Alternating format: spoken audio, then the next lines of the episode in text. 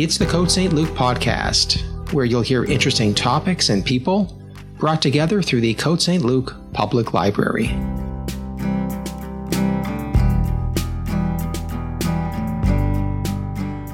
Hello, everyone. Welcome to Lockdown Viewing with Code St. Luke librarian Steven Tomlinson. And this is a program of 20 or more minutes where I talk about movies and television while providing some recommendations for what to watch and where to watch them. Today, I'd like to recommend one rather very marvelous movie, a movie entitled The Dig, as in digging something up of historical importance from under the earth.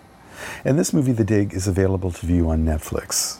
But I'll also be talking about some of the very important historical background behind the film.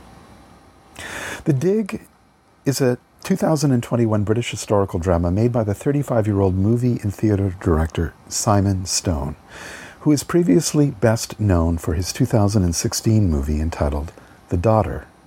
It features the actors Ralph Fiennes and Carey Mulligan in the two central performances. Uh, Fiennes as an inspired amateur working class archaeologist, and Mulligan as the sickly, wealthy widow who has hired him to dig up some large, rather curious mounds on her extensive property.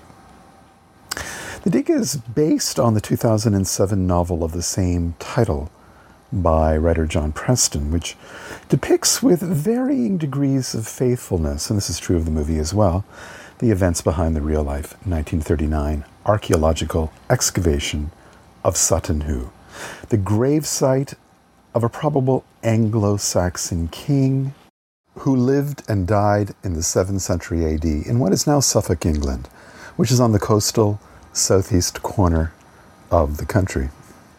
The movie is set, and quite significantly so, entirely in the months just before the outbreak of World War II in September of 1939. And it is very much in the class conscious tradition of British heritage dramas from upstairs, downstairs to Downton Abbey. The dig runs at just under two hours, and I think it's a little bit interesting to dig a little into the background of the movie and take us up to 1939, where, as I said, um, the events of the film are entirely situated. To begin, in 1910, a mansion with 15 bedrooms was built near the village of Sutton on the Suffolk coast. And in 1926, that mansion and its surrounding land, on which existed up to 20 large earthen mounds, apparently man made earthen mounds, was purchased by one Colonel Frank Pretty, a retired military officer who had just recently married. But in 1934, Pretty died, leaving a widow, Edith Pretty, and young son, Robert. Now, in the film, Edith is played by Carey Mulligan, an actress more than 20 years younger than the woman that she is portraying. And that is arguably a little problematic, as her character was in reality um, older than the one played by Fiennes. And it's very important to the relationship I think that there's a certain equivalency in age between the two characters, but more about that later. What I think happened is that Mulligan had replaced, at fairly short notice, her fellow actress Nicole Kidman, who had been originally cast to play the character and dropped out for unknown reasons. And I think that may account for the age discrepancy between the character as written for the movie and the actress playing her. Nevertheless, maybe in the end, it's it's not such a big deal. It certainly won't spoil spoil your enjoyment of the movie. But back to the story, the real life story. In 1937, Edith Pretty, while beset by grave health concerns that would eventually lead to her death just five years later, uh, at the age of 57, uh, decided to organize an excavation of those mounds. And through the Ipswich Museum, Ipswich being the largest city in the area, obtained the services of one Basil Brown to do so. Now, Brown was a very interesting and accomplished man. Um, someone from a very working class background, um, an autodidact, uh, a self taught archaeologist who had left school at age 12, learned several European languages, and became a recognized authority in the fields of not only archaeology but also astronomy. And at the time in which the film begins, he has taken up full time investigation of Roman sites for the museum. And in the film, as I said, he is, of course, played by Ralph Fiennes, and really marvelously so, I might add. Now, in June of 1938, Edith Pretty took Basil Brown to the site and offered him a job and accommodation uh, along with a wage of 30 shillings a week, and suggested that he start digging at what became known as Mound Number One. But because Brown determined early on that it had been disturbed by apparent grave robbers, he, in consultation with the Ipswich Museum, decided instead to open three smaller mounds. These, however, only revealed fragmented artifacts, as the mounds had themselves been robbed of valuable items. And it was undecided as to whether um, the site was of an early Anglo Saxon provenance or one of demonstrating Viking presence. Nevertheless, in May of 1939, Brown did begin work on Mound Number One, helped by Pretty's servants and staff. And this is something um, seemingly uniquely British, at least as something that I would um, quite clearly associate associate with uh, British heritage drama. So it's not exactly a fully professional undertaking at this point.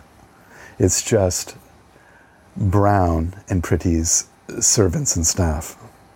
But what Brown and the workers did was dig a trench from one end of the mound, and on the third day, they discovered an iron rivet which Brown identified as a ship's rivet. By the way, there is depicted in the movie the collapse of that trench upon Brown, where he almost loses his life. But in reality, that never happened, though it does convey a certain metaphorical significance in the telling of the story, which I will get to shortly. Other items were soon found, and the colossal size of the find itself became apparent. After several weeks of patiently removing earth from the ship's hull, the excavators reached a burial chamber, much like that of Tutankhamun, the ancient Egyptian pharaoh. And not that it was physically like that with the same objects. What I mean is that it um, it had a similar importance and demonstrated that there was a very important figure buried here.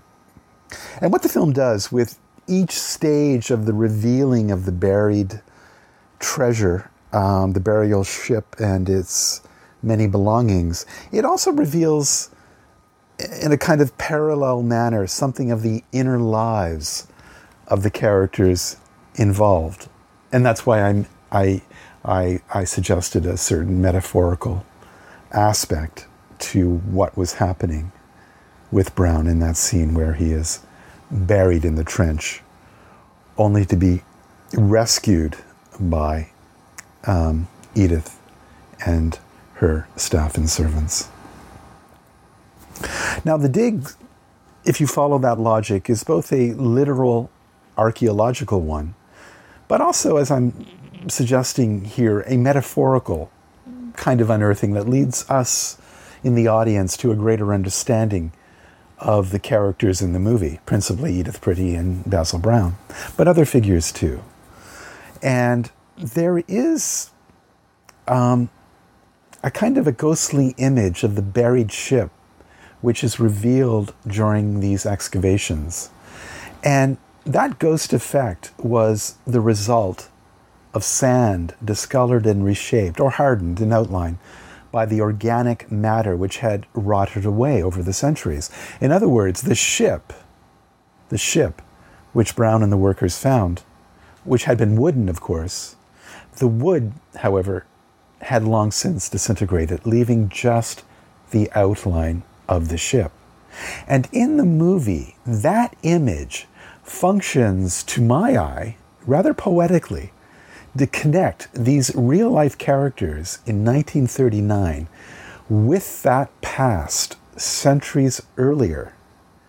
And in doing so, it suggests how that past is so, how the past in general is so important informing not only the lives of these characters, but by extension, the lives of our own.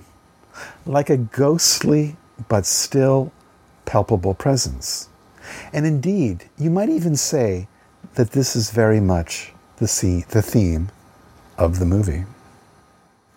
Now, not long after the discovery of the ship's burial chamber, which is well depicted in the film, um,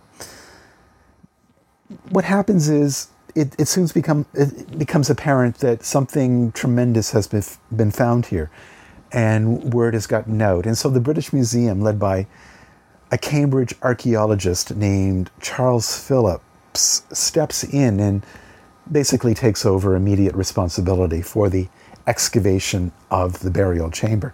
In fact, according to a contemporary British Museum expert on Sutton Hoo and the findings there, a woman named Sue Brunning, um, who was featured as a consultant in the making of the film, the entire physical look of the excavation is quite accurate as depicted in the film.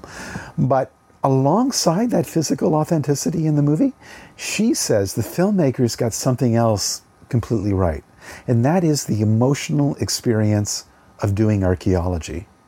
Now, most of us will never have that experience. So it really is quite fascinating to see, to, to see it conveyed um, in the movie. I mean, the wonder of discovery comes through so well, so well. And there is a particular scene where, where we, we see this, we feel this, when um, the character, the real life character of Peggy Pigott, who is um, unhappily married in the film and is portrayed by actress Lily James, she unearths the, she unearths the first gold, ob- she digs up the first gold object from the trench, just as the real Peggy did in 1939. And when that, and when that happens in the movie, all sound evaporates on the soundtrack, except for her breathing. And Brunning, the real life um, expert from the British Museum who acted as a consultant on the film, she says of this, and I'm, allow me to quote her here this is absolutely what it feels like to make an important discovery. Your colleagues, their chatter and bustle, it all vanishes and you just it, it, it, it just becomes you and the thing you and the thing alone together until word gets out about what you found i mean it's a sacred moment to be the first person to see and touch something that was last seen and touched over a millennium ago. End quote. However less accurate to the film um, is that while the Phillips team from Cambridge University and the British Museum did include Peggy Pigott and her husband, Stuart, in reality, there is no evidence of any on site extramarital affair, as is depicted in the movie. Rather superfluously, at least in my view. And what's more, her affair is presented as one involving Edith Pretty's entirely fictionalized cousin, someone who's soon to be flying for the RAF. So there, there's this very romantic component brought to the movie, almost as if the movie did not trust in the integrity of its story and felt it was perhaps not commercial enough, and so had to include this entirely fictionalized romantic aspect. Now, late in the movie, um, an inquest determines, uh, just as it happened in real life, that all the artifacts found at the site belonged to Edith Pretty as the landowner. Now that surprised me somewhat. I would have thought otherwise. Um, just assuming that's that such a find of you know of, of great historical importance um, that the state you know would have immediately intervened to claim the treasure via some pre-existing legal domain, but such was not the case. However, it won't surprise you to learn, I'm sure, that Edith Pretty soon bequeathed everything found on her property to the British Museum as a gift to the nation, as it were, so that the meaning and excitement of the discovery might be shared by the entire country. And in a postscript to the film, uh, uh, we learn that uh, at the outbreak of World War II, the treasures were put in storage in a London tube station before finding their eventual home at the British Museum. The importance of Sutton Hoo. Why is it so important? Sutton Hoo, as opposed to the village of Sutton itself, actually refers to the site of these 20 earthen mounds in what is essentially an, an early medieval, mostly pagan cemetery. The most important find, the, the ship burial of which I've spoken, was itself discovered under the largest of these mounds in 1939 and is certainly regarded as one of the most magnificent archaeological finds in England for both its size and its completeness. This is why the archaeological dig at Sutton Hoo is so important, and which is conveyed so well by the movie. That dig helped to fill in an understanding of what was going on in Anglo Saxon Britain between the end of the Roman presence in the early 5th century AD and that of the arrival of the Vikings in the late 8th century AD. Instead of being a completely dark age comprised of nothing but marauding Germanic tribes that had mixed with largely barbarous indigenous elements, the findings at Sutton Hoo demonstrated that there was present here a people that had art, commerce, and far reaching connections to worlds beyond southeast England, such as silverware from Byzantium, objects from Asia, coins from France, and much else. There were also indicators both of pagan and Christian religion, which suggests that this was a period very much in transition from one era to another. And the find has also been important for another reason the profound public interest that it generated in the British public just before the outbreak of World War II, and the sense of national pride and connection to the past that it helped bring about at this very crucial moment. And this, this is something that the movie exploits to great effect. That these relics of a relatively sophisticated but lost civilization in England, in the England of the early medieval period, turned up just as the England of 1939 was faced with a potentially catastrophic war with Nazi Germany. So, fittingly, there is much, mostly subdued nationalism on display in the movie, as when the stuffy Cambridge archaeologist Charles Phillips gives a speech to visitors to the Sutton Hoo site, and he has to shout to be heard above the roar of a Spitfire. A little now about the real life figure of Basil Brown, as played in the movie by Ralph Fiennes. Brown regarded himself rather modestly as merely an excavator rather than an archaeologist. Perhaps he felt on some level intimidated by his social betters. Producer Ellie Wood has said, although it took a long time, her determination that The Dig would be made into a movie never faltered. I think it was because of Basil Brown's story, she said. Due to class and intellectual snobbery, his invaluable work in digging up and securing the treasure went unrecognized for so long and I felt it was really important that more people should know what he achieved. You know, in fact, Brown's name was not mentioned in the British Museum's permanent display of the Sutton Hoo treasures until relatively recently. But although his crucial contribution is now acknowledged, there is much that remains uncertain about the ship burial. Who exactly was it honoring?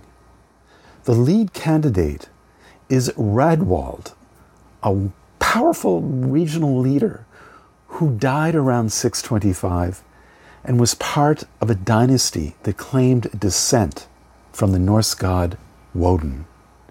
He was the first English king to begin the transition to Christianity while also apparently being careful enough not to upset the pagan gods. I think he was probably kind of hedging his bets here.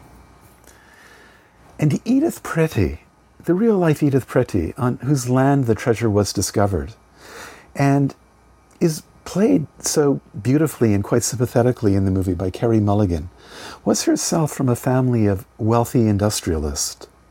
She was well traveled and certainly well acquainted with archaeological digs from an early age, but perhaps not as well educated as she might have liked, having been offered a place at London University as a young woman, but having it blocked by her father, who thought that such a possibility was unbefitting a lady of the Victorian era. Pretty was, however, known for her very public and charitable works in England, and she also worked for the Red Cross in France during World War I. Something very interesting about her is that she married relatively late in life, especially for a person of that era, at age 42, and gave birth to her only son, Robert, at the age of 47. And although the film makes no or little mention of it, the real life Edith Pretty was also very interested in spiritualism, something not unusual in her time. And spiritualism is something that purports to enable the living to communicate with the dead. I kind of think of a, a Ouija board, although I'm sure it's more complicated than that. Um, but, you know, I think that this omission from the movie is an unfortunate one because, of course, that is exactly what archaeology is all about a kind of spiritualism, you know, in, in digging up the past and communicating with it as well, in effect. That, that's what's happening through archaeology. You know, a contemporary people is able to kind of conduct uh, a ghost like dialogue, however scientifically um, arrived at with the past. And this fact, I think, would have well served the overarching theme of the movie. So it's a little surprising to me that really nothing of Edith Pretty's spiritualism is at all mentioned in the movie. Now, in recognition of her gift to the nation, though again, this is something not depicted in the movie, only mentioned in the postscript, Prime Minister Winston Churchill offered Edith Pretty the honor of a CBE, an award signifying Commander of the British Empire. But she declined for reasons that I think are largely mysterious, but which I would speculate have much to do with her curious mix of both self sacrifice and a quiet need of privacy. She was a very private, very lonely individual. As I said earlier, Edith Pretty died in 1942 at the age of 59. Most of her estate was placed in trust for her young son Robert. Robert himself passed away in 1988 at the age of 57. And in the late 20th century, both the house and the Sutton Hoo burial site as a whole, the land, um, were bequeathed by Edith's descendants to the National Trust. Remember, the treasures are already in the British Museum. And it is the National Trust of Great Britain which now manages the site and where thousands of tourists visit each week, um, COVID, of course, notwithstanding. You know, after the historical aspect and importance of the Hutton's um, Sue uh, findings. Um, I think this movie is best defined by the understatement in the performances in the central relationship between the Carey Mulligan and Ralph Fiennes characters, which on a couple of occasions hint at the possibility of a romance where their social situations and upbringing somewhat more closely aligned.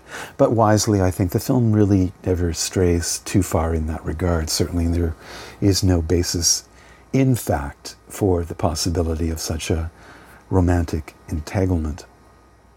And instead, the movie is content to reveal a certain kindredship, and this is very important, in relation to the importance that each character places on the past, and how that past through them functions as a kind of continuum in which both they and we might find great meaning and take a kind of solace in our own somewhat isolated individuality, or even great loneliness in the case of many of us, including the characters, the principal characters of the movie.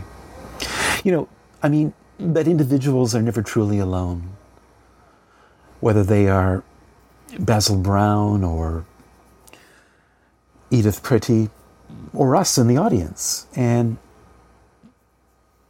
through that, I think we come to a larger, more meaningful understanding of our place in the continuum of history and culture, insofar as it is so much greater than we are as these individual atoms within a much more meaningful and beautiful whole. Something else that I like about the movie is the cinematography, which is quite lush and conveys well the lonely beauty of the countryside, which is very suggestive of this loneliness that I've spoken about in the characters, the central characters especially. It's not something the movie makes a lot of, but it's definitely there. And not in just in the two principals either. Uh, it's certainly there in the character of the young archaeologist Peggy, who um, conducts in the course of the movie uh, an extramarital affair. It's quite clear that her husband um, is not attracted to her, and that uh, uh that she must find uh, a more satisfying relationship elsewhere. Things that are arguably less successful about the movie include both the fairly broad caricature of the academic archaeologist Charles Phillip and that entirely contrived romantic drama between the two secondary characters, which I, I just referred to and have mentioned earlier, which, you know, really feels like it's been added on to shore up a lack of potential mainstream appeal.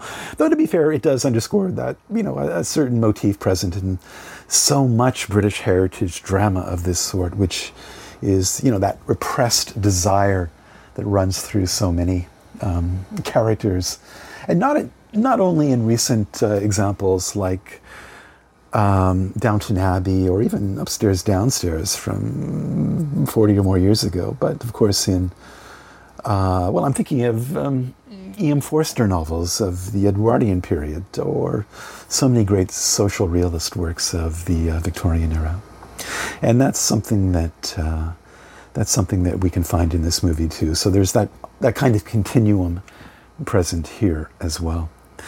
Uh, another kind of continuum that's present in the movie is a class that I've already spoken a little bit about it. The, the class-based dynamic, which is such an important aspect of English social history, and is a real factor in this movie, especially in the relationship of the two principal characters. Edith Pretty and Basil Brown. Um, you know, but in the absence of any true villainy, I mean, these, you know, we, we have these two figures as, as kindred spirits, as I've said. There's no sense of, of, of class based tension between them. Um, so I really think it seems to have been unnecessarily played up in that the figure of the stuffy, snobbish academic archaeologist Charles Phillips is kind of present as if he were a, a necessary convention of the genre and one which audiences have come to expect. Though, um, you know, viewers of similar material um, will certainly have seen this far too often in recent years, so I think it's become something of a cliche. And the film might have been a, a little stronger uh, without it, however strong it already is.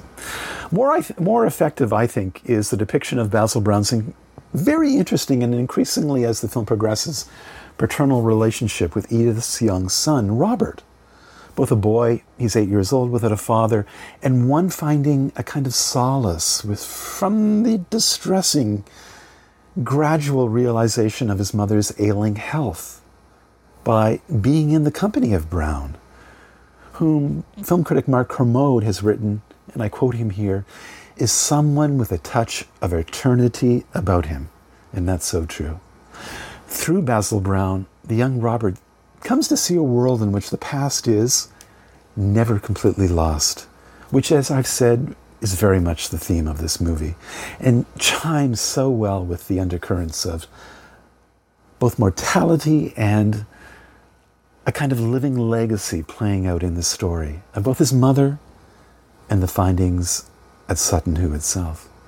I love this movie. I mean, at its best, The Dig is an altogether quiet reflection on the fleeting nature of life, the ever present shadow of death, and in the words of another critic, Will Gompertz, our deep primal connection to the past and the soil from which we quite literally both come and return to. Okay, that's all for now, folks. I hope you've enjoyed this recommendation and talk about the movie The Dig, as well as background information related to it. The Dig is available to view on Netflix. Um, please join me next week at this time for more movie and television talk. You've been listening to Lockdown Viewing with Côte St. Luc librarian Steven Tomlinson. Remember, if you have any comments or questions, you can best reach me at stomlinson at cotestluc.org or by means of the library's Facebook page or even by calling the library at 514 485 6900 and leaving a message. All the best, happy viewing, and bye bye for now.